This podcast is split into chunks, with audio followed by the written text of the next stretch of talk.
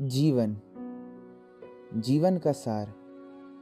जीवन का सार अगर मैं दो शब्दों में समझाऊं तो वो होगा कर्म और भोग। जी हाँ ये जीवन सिर्फ़ दो चीज़ों पे चलता है, कर्म और भोग। अब आप इस चीज़ को ऐसे समझें कि मान लीजिए आप एक अस्पताल में हैं और एक तरफ़ एक नवजात शिशु का जन्म हो रहा है और दूसरी तरफ़ एक वृद्धा उसको अस्पताल में लाया जा रहा है।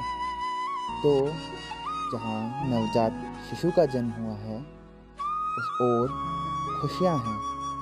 उसके माता पिता ये कह रहे हैं कि भविष्य में हमारा बच्चा हमारा नाम रोशन करेगा अपने कर्म से।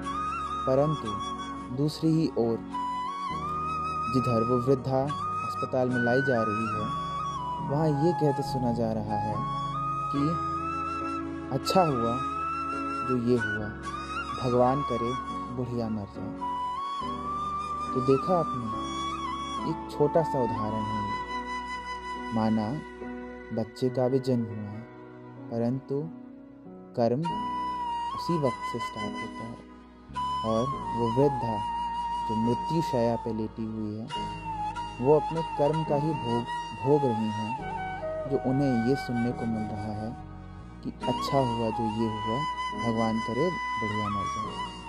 तो इस कहानी से हमें यही सीख मिल, लेनी चाहिए कि हमें कर्म योगी होना चाहिए। हमें अपने जीवन में हमेशा अच्छे कर्म ही करने चाहिए।